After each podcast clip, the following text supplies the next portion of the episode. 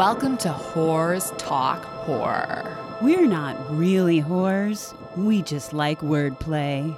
Hello and welcome to Horrors Talk Horror. I'm Sharon. And I'm Melinda. Today is officially Halloween. So happy Halloween, everyone, or happy belated Halloween if you're listening to this after October 31st. Woohoo! This episode, we are going to be sharing some strange, tragic, and also funny true crime stories that are all connected to Halloween in some way. Sharon, why don't you start us off with a story that has a link to who else? Rob Zombie. All right, this story is titled Killer Confessed Film by Rob Zombie Made Him Kill. I have to give trigger warnings here for details of gun violence. This story comes from the Daily Mail. Jake Evans was only 17 years old when he killed his mother and sister. Why did he commit these horrific acts of murder? He told police that Rob Zombie's movie Halloween inspired him. In a four page confession, Jake Evans talked about how he killed his mother, Jamie Evans, aged 48, and his sister, Mallory, aged 15, inside of their home on October 3rd, 2012, in the affluent neighborhood of Aledo, Texas. Just hours after the murders, he talked to authorities about the movie and how he had watched it three times leading up to the slayings. Evans wrote, Quote, my plan was to kill my sister and my mom at my house and then go over to my grandparents and kill my oldest sister Emily and my two grandparents, end quote. Authorities said that his father was out of town at the time of the murders. Evans, who was homeschooled, said he argued with his 15 year old sister Mallory that day after she made a racist comment, and he felt his family were becoming the people that he hated. He said, The people who are racist, bullies, and who are full of themselves are the really evil ones. And it amazes me because those three qualities are extremely common today. I was very sad because I felt like my own family were becoming the people I hate. Just my wow. own interjection here. I totally understand what he's saying. Right. Not that there's ever any excuse to commit murder, but I I hear you, uh, and I don't think you're alone. And you know, Unfortunately, it didn't seem like he had anyone to talk to about these feelings. Um, yeah. And the fact that it's from 2012, I mean, obviously, right. Pro- problems like this is, have always been going on, but you know, even more today, especially like, like within the last five years, I feel like everyone's friends and family that were closet racists, right, were, are, you know, they like they totally just embraced their uh, hatred and let their feelings be known. So, like, this is still, you know, extremely relevant. So, absolutely. I, um, but yes, never any excuse for acts of violence or murder. Right. Period. Agreed. According to his statement, after hitting golf balls, running errands with his grandmother, and watching television at home, Evans put a knife in his pocket and thought about killing Mallory but instead he decided to kill his mother and younger sister with a gun stolen from his grandfather so they wouldn't feel pain. In his statement, he said, I then spent probably over an hour walking nervously around the house, thinking how life will never be the same and how I would never see them again. Thoughts of causing her pain kept entering my mind and were really bothering me.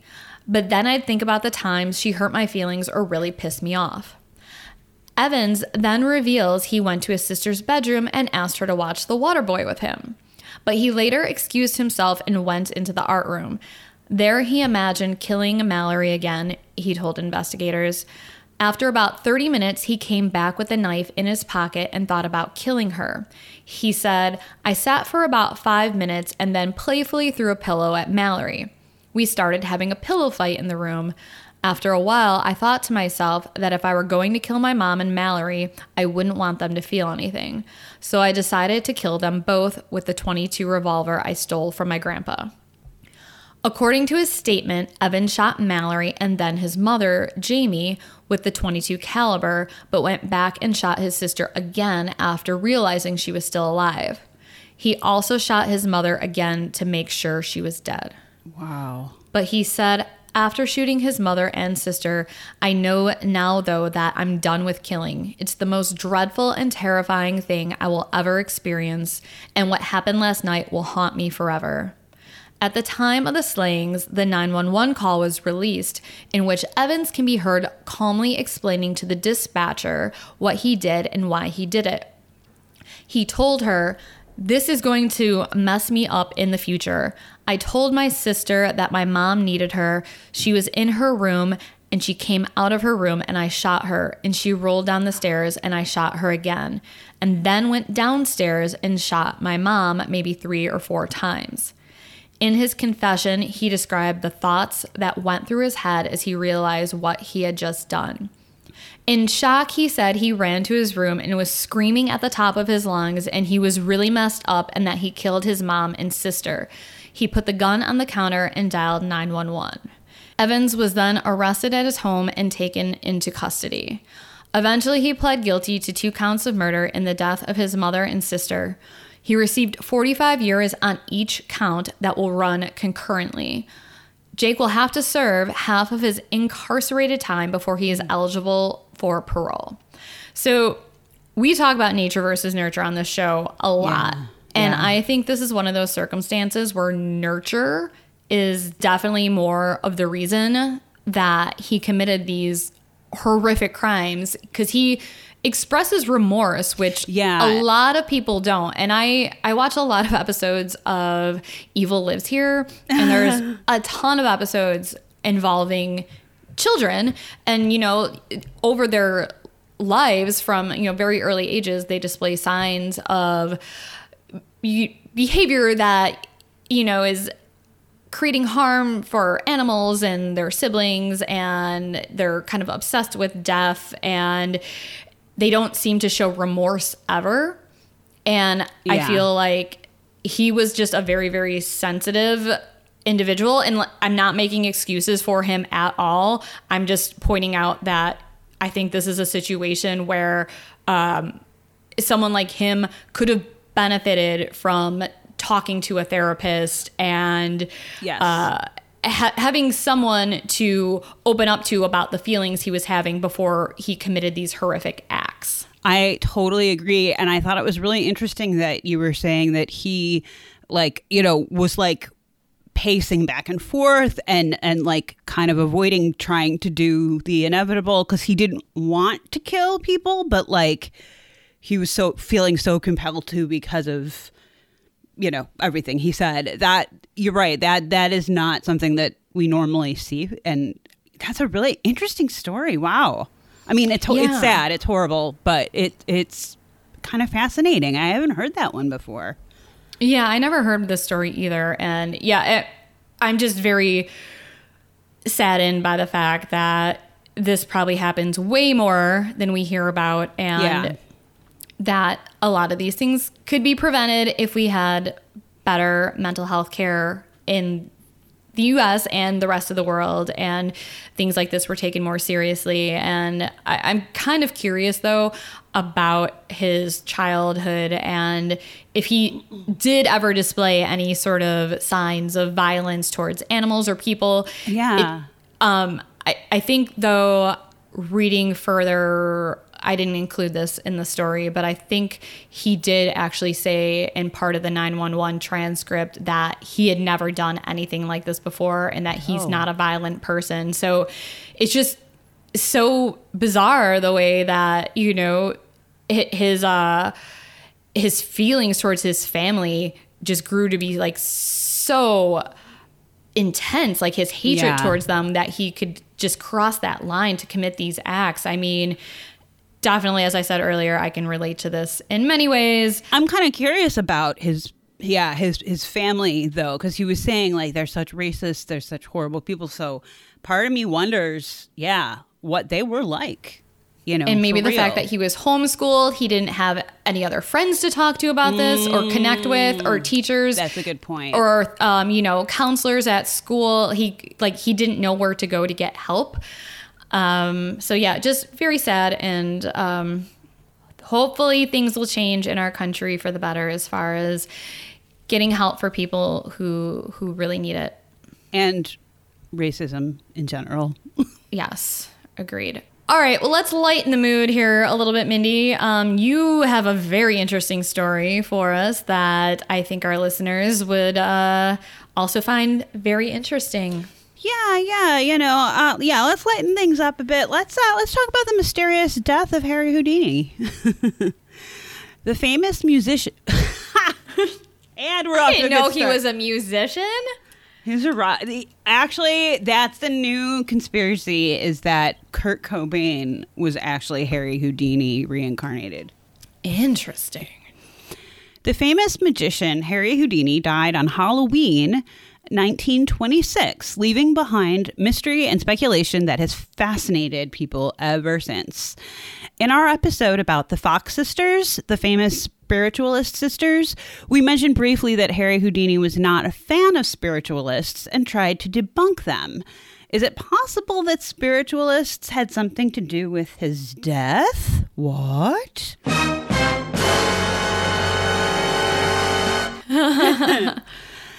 Uh, in 1926, Harry Houdini was only 52 years old and still at the top of his game, which for those days, he was like an old man, right? In 1926 at 52?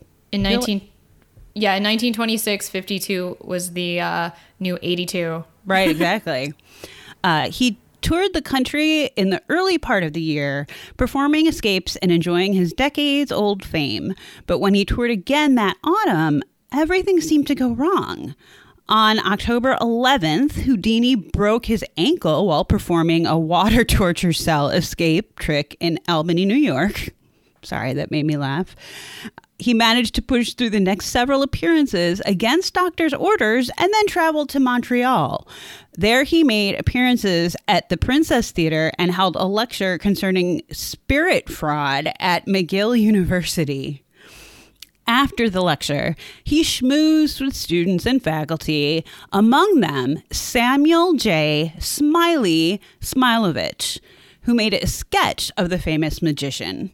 Houdini was so impressed with the drawing that he invited Smiley to come to the Princess Theater on Friday, October 22nd, to do a proper portrait.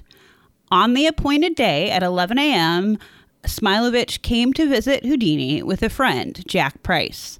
They were later joined by a freshman student named Jocelyn Gordon Whitehead. After some talk about Houdini's physical strength, Whitehead asked if it was true that he could withstand even the mightiest punch to the stomach. Houdini remarked rather unenthusiastically that his stomach could resist much and gave Whitehead permission to strike him.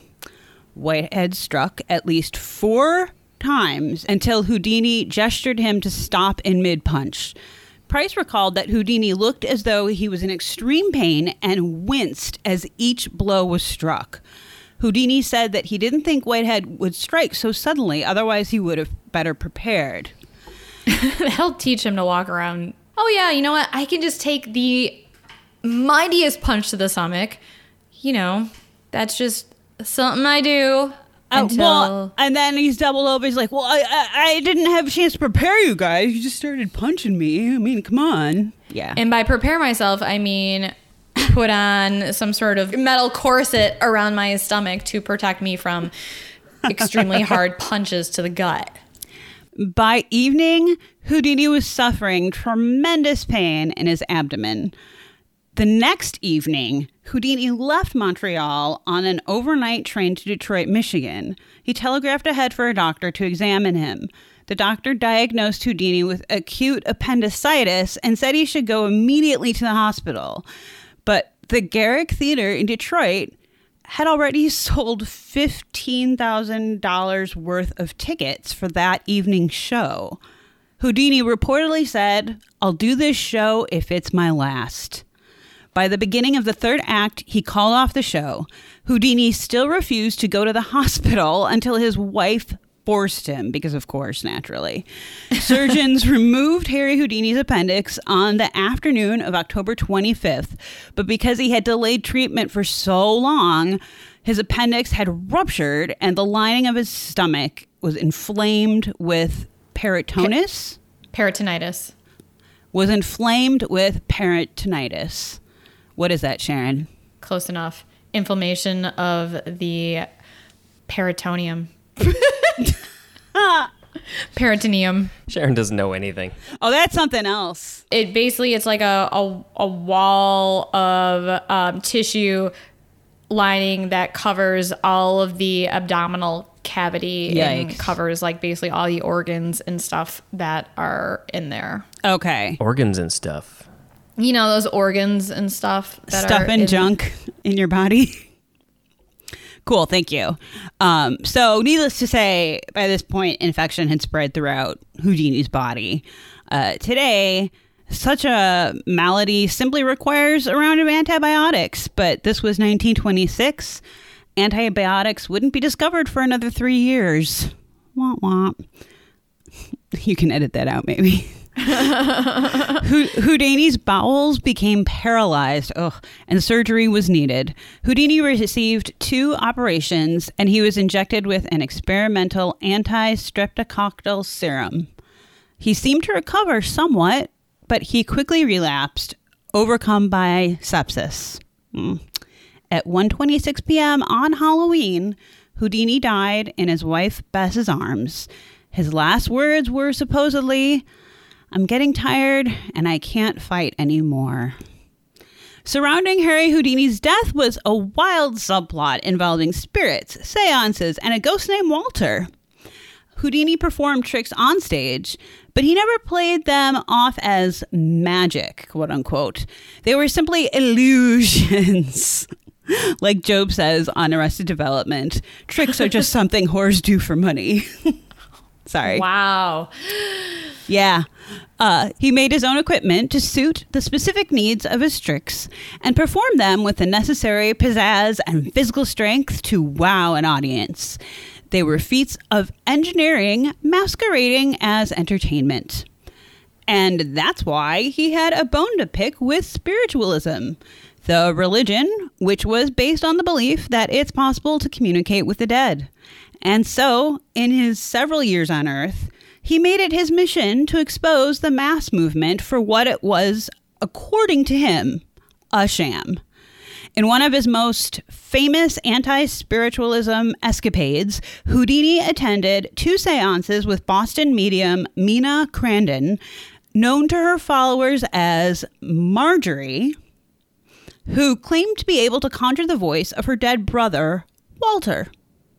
Crandon was up for a $2,500 prize if she could prove her powers to a six person committee of respected scientists from Harvard, MIT, and elsewhere.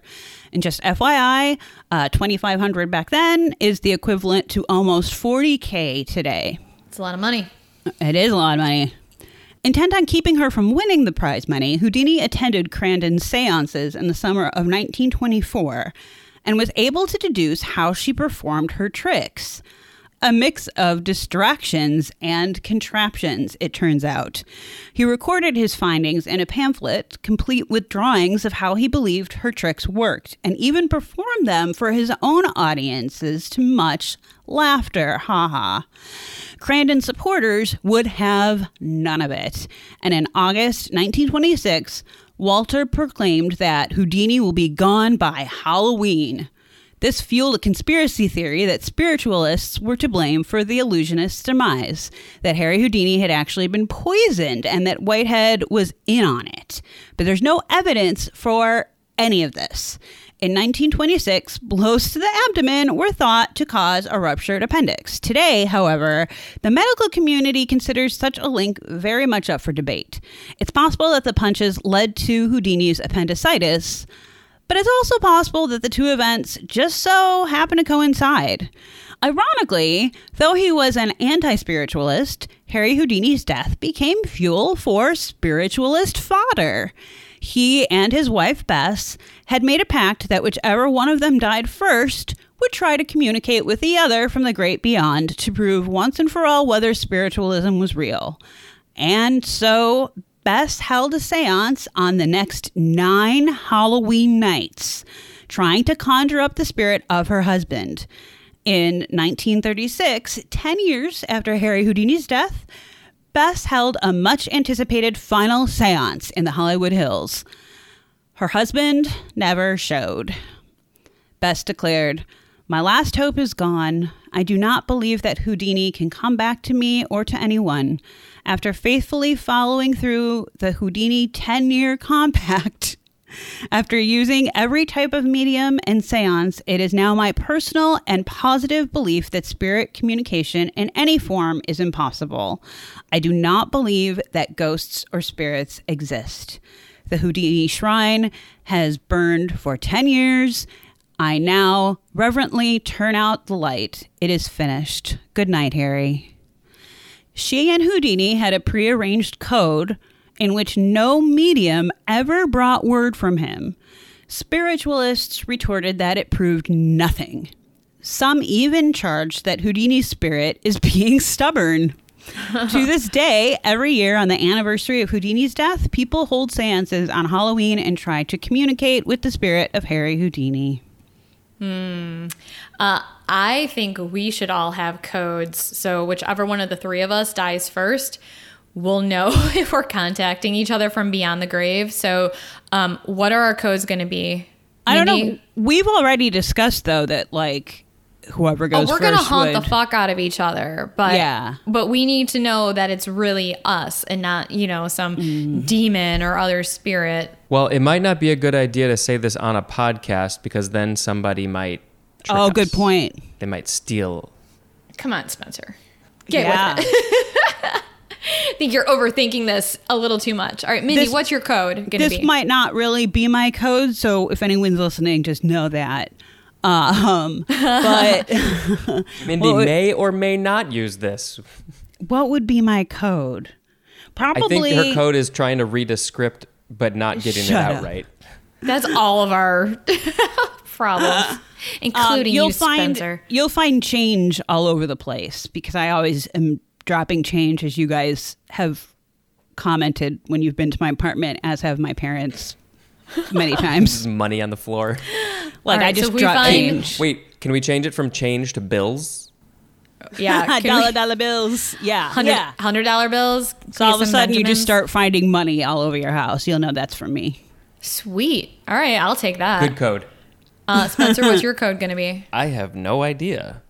Probably just messiness around the house. Your your I'll find your socks in the dining room, yes. which I've I've told you a million times. There, there will be crumbs on the couch, Crumbs on the- oh on the God. floor, That's hilarious. lights on all over the place. For Sharon, All I think my TV's just going to incessantly play uh, House of a Thousand Corpses for like no reason, and I'll be like, Sharon, God damn it! Yeah, what's your code? Um, I'm just gonna probably fart. I'll, I'll be able to tell. If you hear just Ew. you know random farting noises out of nowhere, you'll know it's me. Well, and I also still want to be the like one of the first like ghost reality TV stars. So like if you're watching like Ghost Adventures and Zak Bagans is like, "Talk to me, spirit," and I'm you hear like a woman's voice come back, "Oh fuck off," that'll be me. Oh man, if that show is still playing in like 30, 40 years, I don't know. Yeah. To to be fair, you're right, but still. I have a theory about this Houdini thing. I think that he could have given her the code. He could have come back to to through through the séance, but because he didn't want spiritualism to be taken seriously and to prove that it was a scam, he never did. Well, that's what his that's what the supporters of spiritualism said. That's what Mindy read is that they think he's just being stubborn. Yep, I think that's what it was. Huh. Yeah, it's it's really interesting though that he spent many years of his life trying to debunk spiritualism only to have spiritualists try and resurrect him every single year since his death. Well, and then um fun fact actually, um this is a story so I don't know how factual some of these details are, um, but the story goes, as they say, that actually, I think it was in 1922, uh, Harry Houdini went to the Winchester Mansion and tried to. No, it wouldn't have been 1922. It was probably 1923 because Sarah Winchester, who built the place, died in 1922. But he went there to try and have a seance. And then the story goes that he left abruptly and wouldn't talk about what happened. So, like something, like insinuating that something happened, but we don't know what or if that's even true. But he did go to visit the mansion. Oh, are you going to be talking about that in our upcoming episode? About the Winchester Mansion? I might be talking about the Winchester Mansion and Sarah. Maybe not so much Houdini because there's way more interesting shit to talk about with Sarah Winchester. She's a really interesting lady, but yeah, maybe that's a little a little hint hint there. Exciting. Okay, so moving on, what do we have next, Sharon? Um, so moving on, we have the unsolved death of Kurt Sova. Um, And then I promise we'll get back to um, funny true crime Halloween stories because we don't want half this episode to be just a total uh, downer. But also, um, this is an unsolved case and Yeah. it's also related to another unsolved case. Ooh. And so maybe someone listening has some information about this because at the end of the story, I will give a link to go report any information that you might have oh. on this. And it's just another very tragic story that I'm like kind of fascinated with now. Like, I really want to know what happened. Huh. And not everything about Halloween. I mean, it's the fun and it's the scary. So we want to hear some of the dark stuff as well as the funny stuff. That is true. But after this, I promise it gets Okay. a lot more lighthearted. we'll we'll end on a, a high note. All right. Kurt Sova lived with his parents in a quiet neighborhood in Newburgh Heights, Ohio. He was the youngest of four boys and the closest to his parents. On Friday, October 23rd, 1981, the 17 year old Kurt Sova left home for the last time. He had told his parents he would be back that night and then met up with a friend to go to a Halloween party at a duplex a couple of miles away. His mother, Dorothy, said, It was not like him to be gone overnight. It was not like him to stay out after 10, 10.30, 11 o'clock at the latest. And that was only when we knew where he was. This night, he just never came home. On Saturday, when Kurt still wasn't home, his parents were very concerned. His mother started calling all his friends while his father, Ken, searched the area where they lived. They were hoping he was just still out with his friends and would be home sometime soon. By Sunday, they still hadn't even received a phone call from their son, so Kurt's parents reported him missing with the Cleveland police. Determined to find him, Dorothy had made some flyers and took them to local stores to post. They searched the ravines, the schoolyards, and even went so far as to search dumpsters looking for him. Can you imagine having to do that? No, I don't ever want to have to imagine doing that. Along the way, Dorothy heard that Kurt had gone to a party at a duplex hosted by a person named Susan. Dorothy went to Susan's duplex, where another woman told her that Susan was out. Dorothy left her number, asking for Susan to call her right away. That night, Susan returned her call, but she claimed that not only had she not seen Kurt, but that she never had a party. What? But a pizza delivery man contradicted Susan. He stated that there had been a party at the duplex on Friday night. Dorothy contacted Susan again, and this time Susan admitted that Kurt had been there. Susan also said that there were more than a dozen people that had dropped by at some time throughout the night. Some of them were older than Kurt, and most of them were people he had never met. Susan also told Dorothy that Kurt had been drinking heavily, but those who knew Kurt said that he was not much of a drinker. Dorothy talked to one of Kurt's friends who said that Kurt had become ill, so he took him outside to get some air because it was a chilly night. And when he went upstairs to get Kurt's jacket, he left him over by a fence. And when he came back down, he said Kurt was gone. Dorothy said, That's when I became hysterical. I thought, my God, something happened to him at the party or in between the party and home. And really quick, this is just everything the mom is doing. Like, not, we're not even talking about the cops. Like, the mom and the family are doing all of this. Correct. Unbelievable. Wow. And great for pointing that out because Yeah. honestly, I didn't really notice that. But also, you know, cops have a lot of other things to investigate. And a- parent, I think, you know, like if this was my child, Yeah. I would be like, I would not be able to sleep or rest or do anything until I had answers and leads. Totally. And I mean, you know, the parents are going to care way more about the whereabouts of a missing child than the police, unfortunately. Um, well, not unfor. I mean, that's the way it should be. you know, obviously, no, no one's going to care as much as the parents and the family and the friends. Um, but yes, I, I'm not sure what was going on with the police at this time, but that's I was just gonna say that like so many missing pe- person cases, though they get the old, oh well, they're old enough that they might be out with their friends sleeping it off or what, you know, that old. exactly. But anyway, just amazing that the mom would just ta hit the ground running. I love it. Yeah. Anyway, sorry. Please continue. No, good observation. So many people had lied about what had actually happened that night or changed their stories. It started to appear that they were trying to hide something, and it seemed to be more sinister than just giving alcohol to an underage youth. Four days after Kurt disappeared, a schoolmate spotted him. He was driving on his way to an interview when he saw Kurt getting into a van with people he didn't recognize. He had heard Kurt call out, Hey Franco, and then got into the van. His schoolmate assumed Kurt knew the people, and at that time, the witness had not heard that Kurt was reported missing, so he just went on his way. Meanwhile, Kurt's family was still distributing flyers and searching for him.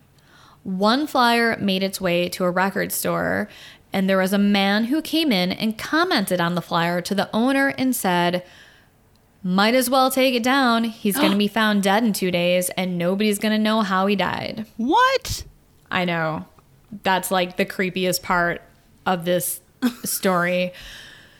Susan once again called Dorothy, who gave yet another account of her story. She said that Kurt had been sleeping on a cot in her basement. Dorothy didn't know whether to believe Susan or not, but figured she had to know. So Kurt's father, Ken, went to the duplex to look in the basement. Kurt wasn't there, but there was a cot, and it looked like someone had been sleeping on it recently. Six days after the party, Kurt would be found. A group of small boys who were out playing in a ravine on Harvard Street found Kurt's body. He was wearing his clothes, no jacket, and he was barefoot. Police discovered his left shoe in a pile of rocks close to where his body was located. His right shoe was missing, and the location of his body was only 500 yards from the duplex where the party was the Friday night that he went missing. Oh, At first glance, it was hard to tell what had killed him. So, after an autopsy, investigators hoped to have more information, but they did not get it. All the autopsy could reveal was that Kurt had died between 24 and 36 hours before he was found. So that ruled out the possibility that while drunk, he wandered away from the fence where his friend left him and he fell to his death. They had known that he'd been alive for at least three days after he left the party. what the fuck? His family knew that he hadn't been in the ravine any earlier than Monday afternoon because Ken searched the entire area. I was gonna say, right? You said that. Oh my god. So this means that his body would have been dumped Monday evening or the Tuesday before the boys found it on early Wednesday morning. The morning Kurt's body was found, the owner of the record store received a bouquet of flowers with a card that said, Roses are red, the sky is blue. They found him dead, and they will find you dead too. My jaw literally just fell open, like for real. yeah, whatever is going on with this record store and the person who was in there and the person who sent these flowers, like that is so damn creepy. Like that's straight out of a horror film. Yeah, yeah. So obviously she called the police and reported it. And through the flower purchase, the police were able to locate the sender, but they claimed that it was just a quote mentally ill and disturbed end quote person and it had nothing to do with Kurt's death. What? which I do not trust that. I was just saying, Um, bullshit. That had nothing to do. Oh my god. Yeah, and I, honestly, I don't know if this was the same person who came in and told them to take the flyer down. Um, I, Right. Yeah, I, I don't know if there's a connection there, and also I don't know if the police did a search of Susan's house and went to the basement and maybe took uh, fingerprints or did like Yeah. scrapings or collect any sort of fiber evidence or hair evidence from the cot to see maybe if it matched Kurt. I have no idea. I, Um, yeah, I totally want to know more about this story for sure. This is crazy. Yeah, very much so. Um, so the police ended up releasing this person from their custody, and that person then left the area just a short time later. Oh, good. yeah, so who knows if they ever followed up on this person ever again. Um, the only lead the authorities seemed to find was a man named Franco. They hmm. believed that Kurt had been h- hanging out with him in the days before his disappearance and murder. And it was also the name that Kurt called out before getting into the van. This Franco might also be the man who was in the record store and gave the creepy warning. But once again, we don't know. Which is why this case is so fascinating and why I'm kind of like just so hooked on it now because I, I have so many questions and I don't have any answers. Um, Chief Deputy Coroner Lester Adelson couldn't determine the exact cause of death. Other than some scratches and bruises, the body showed no obvious signs of injury.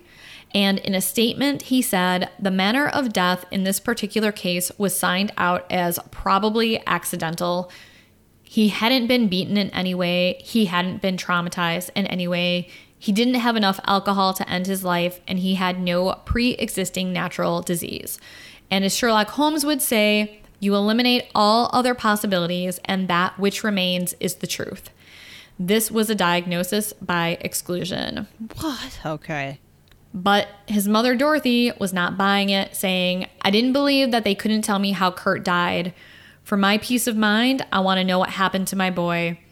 He never had any trouble with the neighbors. I never had any trouble with him in school.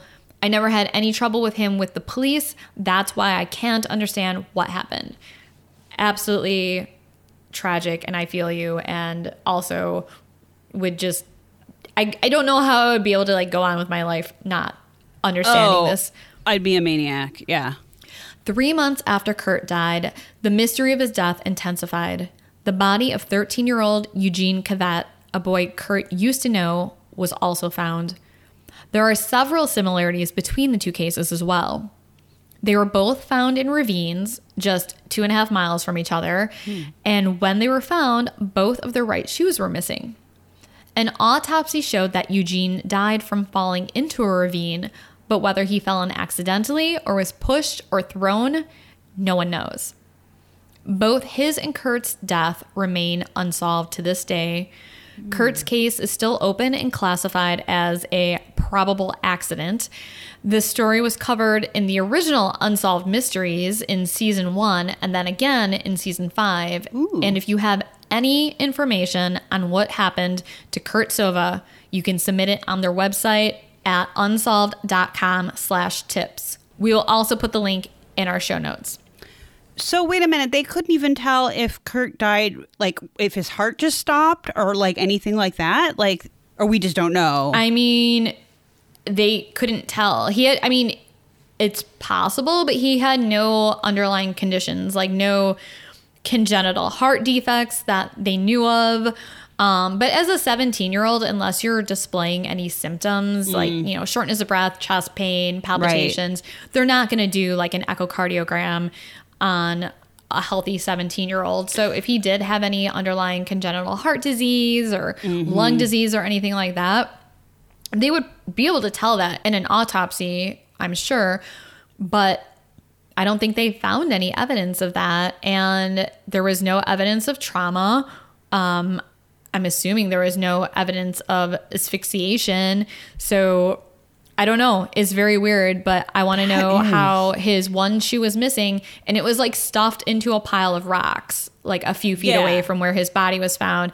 Like if he just accidentally, you know, fell and hurt himself and maybe um I don't know how cold it was. I guess it's possible that he could have died of hypothermia, but how would that explain his shoe getting taken off and placed into a pile of rocks? That doesn't make sense. Well, and I would think that hypothermia that would be noticeable in the autopsy. You know, One would think. um, I wonder if like, and I don't remember which drug it is, but like you hear all those stories about those like ladies who like slowly poison their husbands over Oh time. yeah, arsenic and um yeah, there's other like stuff. and it, unless you know to look for it like you wouldn't look for it in an autopsy but like that also doesn't really make sense because why the fuck would somebody do that to him like at a party I don't know. that's really weird wow sharon thank you for like put sending me down a rabbit hole because that's gonna happen now You're welcome. let's maybe end this show on a lighter note shall we the following are just a bunch of random funny halloween related true crime stories Uh, this first story comes from The Sun. One trick or treat mishap, which definitely was a costly mistake, came in 2012 when 200 pounds worth of cocaine was given to an off duty police officer's kids. And we should say that that's the money, the pounds, not the weight, the pounds. Yes, good point. Thank you, Spencer. Uh, Donald Jr. Green was at his girlfriend's house in Royton, Greater Manchester, in England on Halloween when police constable Simon Fowle and his three kids knocked on the door. Green put what he thought were packets of Haribo sweets in the buckets of the kids, aged 8, 6, and 5, who then thanked him and walked off, accompanied by their father. Just a few minutes later, Green reached into his pocket to pull out the eight snap bags of cocaine that he'd bought earlier that day. to his horror, he only found the Haribo sweets he'd meant to give the kids. He immediately got in his car and drove around the area to find the children before it was too late. But they had already returned home, where their dad found the drugs and called his on duty colleagues. At the trial, Green, who'd never been in trouble with the law before, was given a 12 month community order and sentenced to 130 hours of community work. Stephen Sullivan, defender for Donald Green, said, This was an accidental act. It was grossly foolhardy, but it took him only a matter of minutes to realize his error. This is clearly a highly unusual and unfortunate case. this is why you always go through your kids' Halloween candy so you can keep all the good drugs for yourself. Because you know a six year old is just going to waste all that cocaine. They won't appreciate it. they have so much energy anyway. Why the fuck do they need cocaine? Like, Good yeah, point. All right. That made me laugh. Thank you, Sharon. The uh, next story is titled Police Assume Man Was Really Run Over by His Lawnmower. Ah, that is an awesome headline. So the next story comes from the Daily Mail. In rural North Carolina, someone decided to use a dummy to stage a horrifying accident involving their ride on lawnmower. The merry pranksters placed a dummy underneath the lawnmower on a stretch of grass along a rural road so that only the arms and legs were visible from underneath the machine. They then covered the arms and legs with red paint to simulate blood so that it appeared to everyone who passed by that the homeowner had been cut up and mangled by his own lawnmower. That's So good was the staged accident that the neighbors who saw it in broad daylight had no idea that it was a hoax and promptly dialed 911. The police arrived and terrified, launched into action, not realizing that the person in distress under the lawnmower was a dummy until one of the cops attempted CPR. Oh my god, they got that far? Wow. I know. It's a little hard to believe, but um whatever. There were no other Halloween decorations around that might have given any clues that the scene was a fake. Well, that was the point, though. That's why it was a good fake. Th- True, true.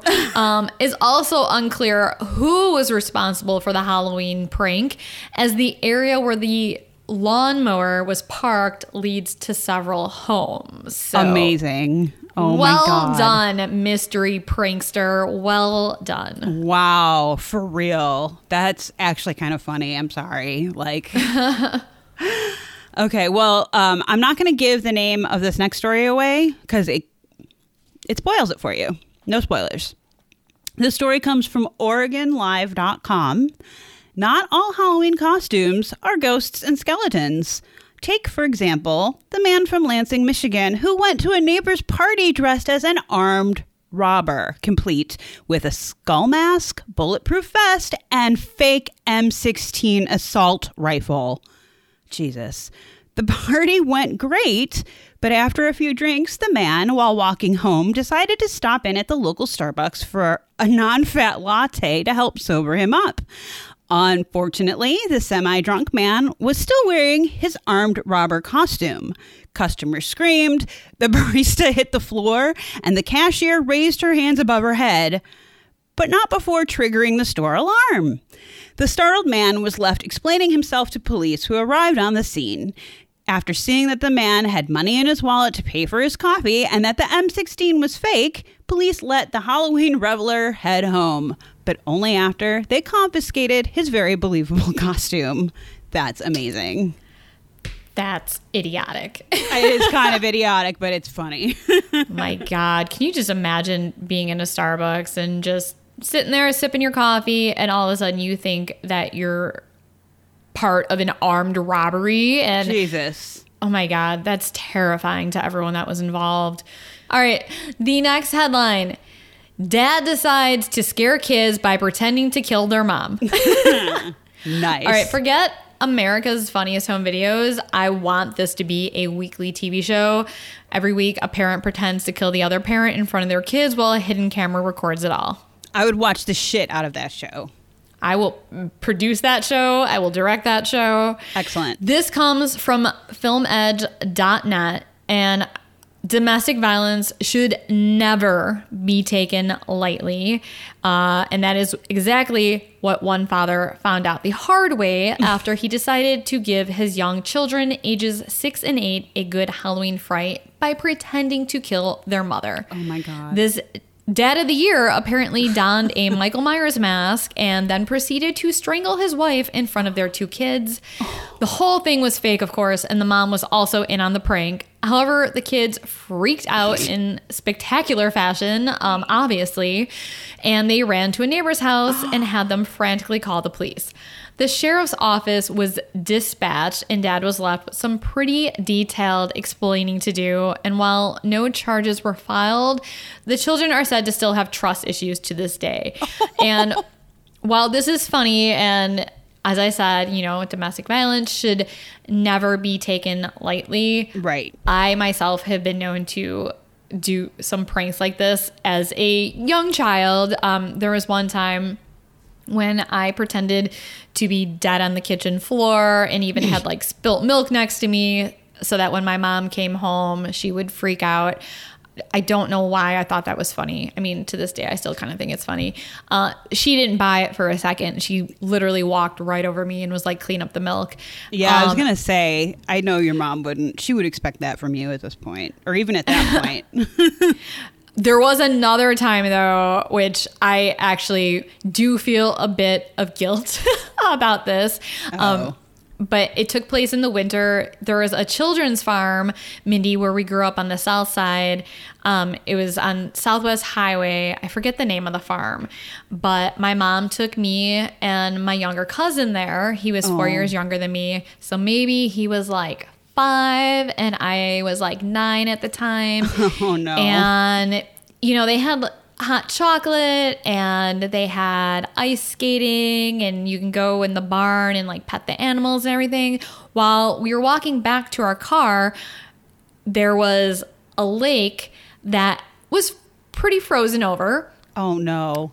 and it had um, these long uh, like reeds and stuff growing up from around the bank of the water and i thought it would be funny to have my cousin dan kneeling down behind the reeds and you know other plants that were over there and have me pretending like he fell in the water Jesus, Sharon. Oh my god. I was such a bad influence on my younger cousins. So he was kneeling down behind these reeds so that he looked like he had fallen in the water. And I was grabbing his hand, yelling, Help, help. He fell in the he fell through the ice. And my mom, of course, who knew me, was like, Yeah, whatever, you know. Come to come to the car, like haha, very funny. Meanwhile, the guy behind her was like, no, they're serious, and just starts running towards us full speed to come Oh like rescue my cousin who we thought was like fell through the ice and was drowning. And I was like, oh shit. And I was like, Danny, get up, stand up right now, stand up right now. This guy was so fucking pissed when he saw that it was a prank. He was probably like, okay, worst kids ever and worst parent ever for raising these little hellions. Oh my god. Just the one. Uh, my brother wasn't an angel. No, he Not that he was involved in Right, this right. in this stunt, but trust me, he had his own stunts that he played. So yes, that is my um that is my version of uh Damn, dude. Christmas prank gone wrong, I guess, because it was closer to Christmas than Halloween, but I have to say, good for these kids to have gotten out and gone to the neighbors and called the police so quickly. But I have an issue, though. This whole article focuses on the dad, but the mom was in on it the whole time. It's the two of them together. Yeah. good point. Good well, they said the kids still have trust issues to this day, so clearly they were parents of the year, both of them.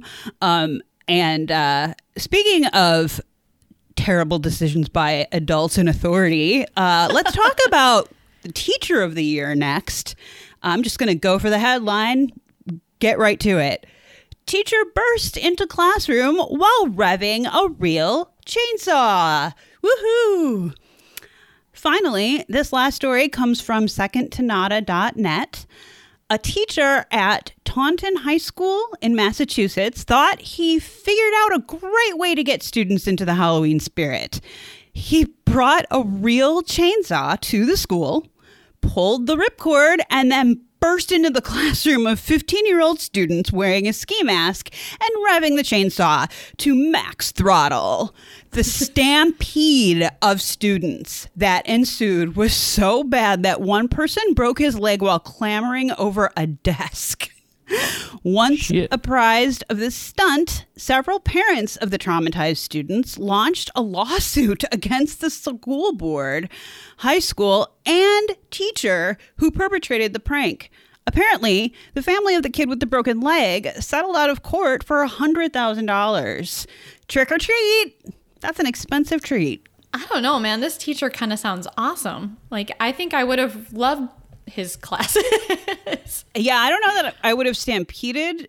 I don't know. It's I don't know what I would have done. Honestly, I was thinking about that actually before we were recording this episode. Like, what would I do if my teacher did that? And I don't know. Maybe I wouldn't Considering think. we were watching like Freddy Krueger and Jason and all that shit when we were like eight years old, we probably would have sat there and been like, awesome. or let everybody else make the stampede happen and be like, well, he'll just get all those guys, and then we'll, we'll be like, oh, g- we'll probably get out of class early now or get out of school early. yeah. I'm thinking that the students thought it was a real. Not they didn't. They didn't probably think it was their teacher.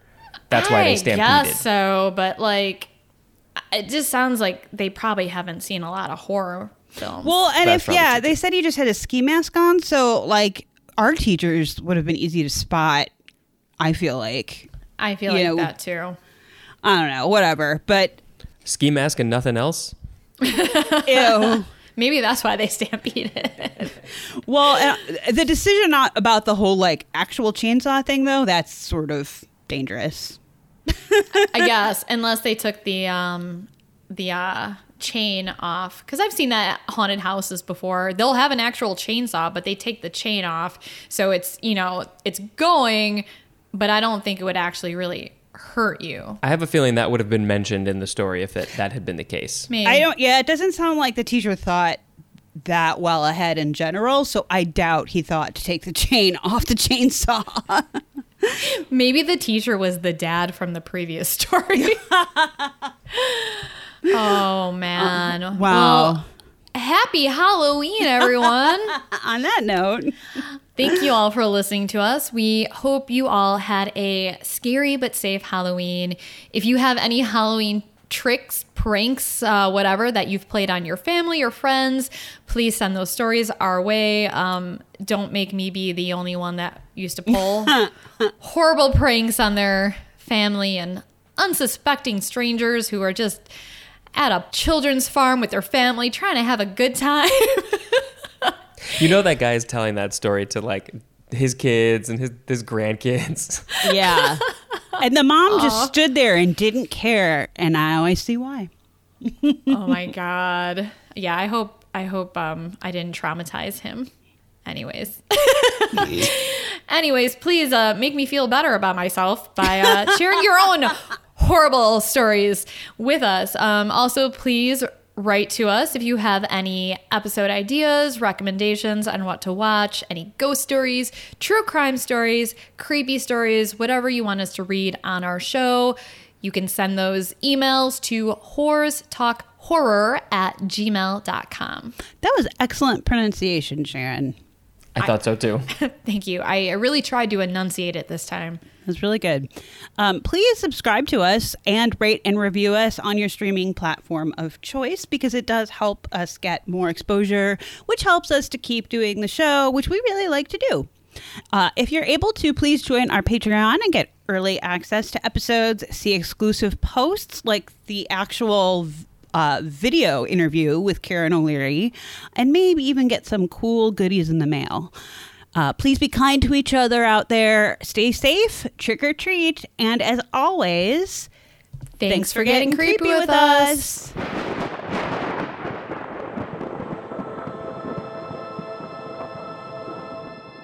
Sharon, you want a beer? Oh my god.